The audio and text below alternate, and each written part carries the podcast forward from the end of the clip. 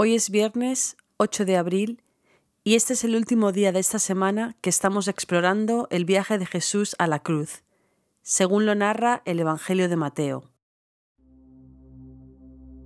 Ahora, al iniciar mi tiempo de oración, hago una pausa para estar quieta, para respirar lentamente, para recentrar mis sentidos que se encuentran dispersos delante de la presencia de Dios.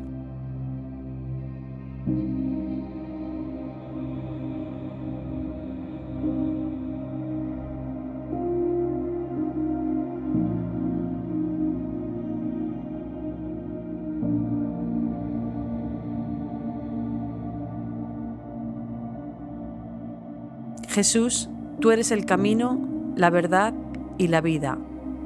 A través de esta época de Cuaresma, mientras medito en tu santa pasión, que mi amor sea revivado para que pueda vivir sacrificada y enteramente para ti.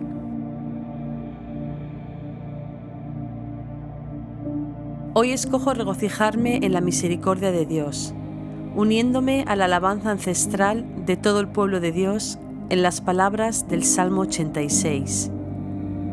Oh Dios, gente insolente se levanta en mi contra. Una pandilla violenta trata de matarme. No significas nada para ellos, pero tú, oh Señor, eres Dios de compasión y misericordia, lento para enojarte y lleno de amor inagotable y fidelidad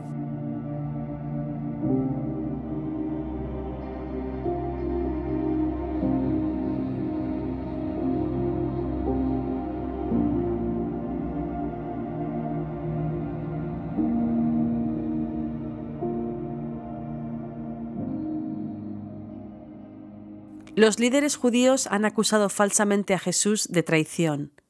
Pilato, el gobernador romano, no tiene el valor de declararle inocente. Ahora Jesús se presenta ante el pueblo de Jerusalén para recibir su sentencia. Mateo capítulo 27 versículos del 22 al 26. ¿Y qué voy a hacer con Jesús al que llaman Cristo? Crucifícalo, respondieron todos. ¿Por qué? ¿Qué crimen ha cometido? Pero ellos gritaban aún más fuerte Crucifícalo. Cuando Pilato vio que no conseguía nada, sino que más bien se estaba formando un tumulto, pidió agua y se lavó las manos delante de la gente. Soy inocente de la sangre de este hombre, dijo. Allá vosotros. Que su sangre caiga sobre nosotros y sobre nuestros hijos, contestó el pueblo. Entonces les soltó a Barrabás. Pero a Jesús lo mandó azotar y lo entregó para que lo crucificaran.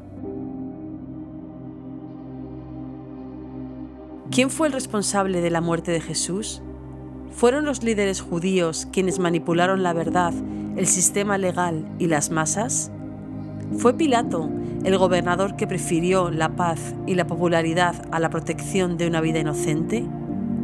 ¿O fue la multitud que, atrapada en el momento, pidió a gritos la crucifixión? Quizás fue todo lo anterior y quizás también fui yo. Jesús, tú moriste en lugar de Barrabás y también moriste en mi lugar. Aceptaste la muerte para que la consecuencia de mi pecado pudiera morir contigo. Parece insuficiente, pero hoy empiezo con un gracias.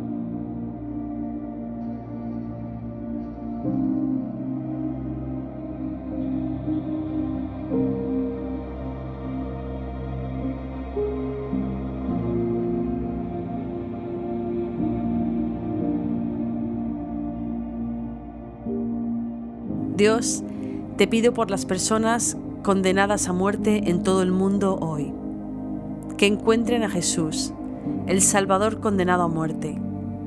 Ayúdales a recibir hoy tu perdón y tu misericordia.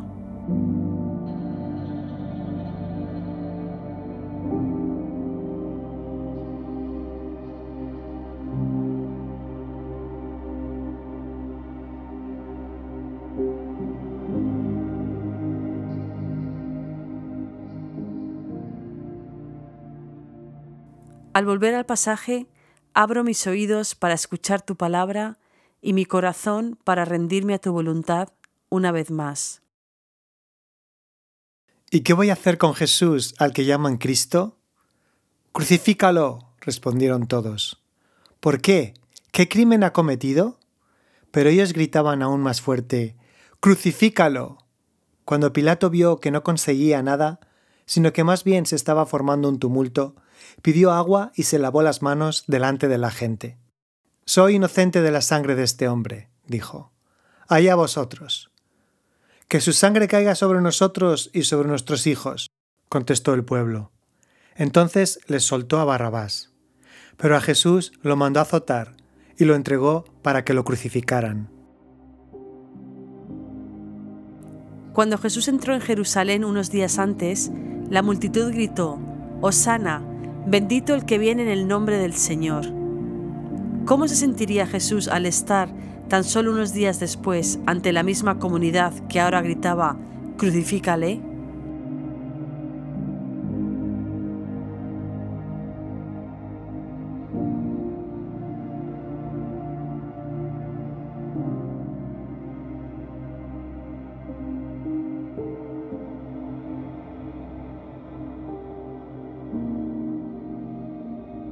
Jesús, puedo ser tan inconstante como las multitudes de Jerusalén, pero hoy me comprometo a priorizarte fielmente.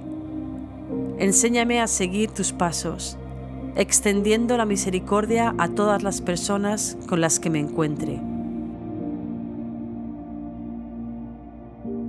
Y ahora, mientras me preparo para llevar este tiempo de oración al día que tengo por delante, el Señor, que me ama, dice en el Evangelio de Juan.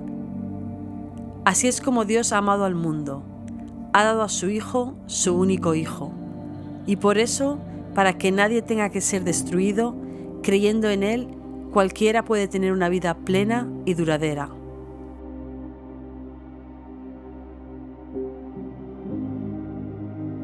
Padre, ayúdame a vivir este día al máximo, siendo auténtica contigo en todo Jesús, ayúdame a darme a los demás, siendo amable con toda la gente con la que me encuentre. Espíritu, ayúdame a amar a la gente que se encuentra perdida, proclamando a Cristo en todo lo que digo y hago. Amén.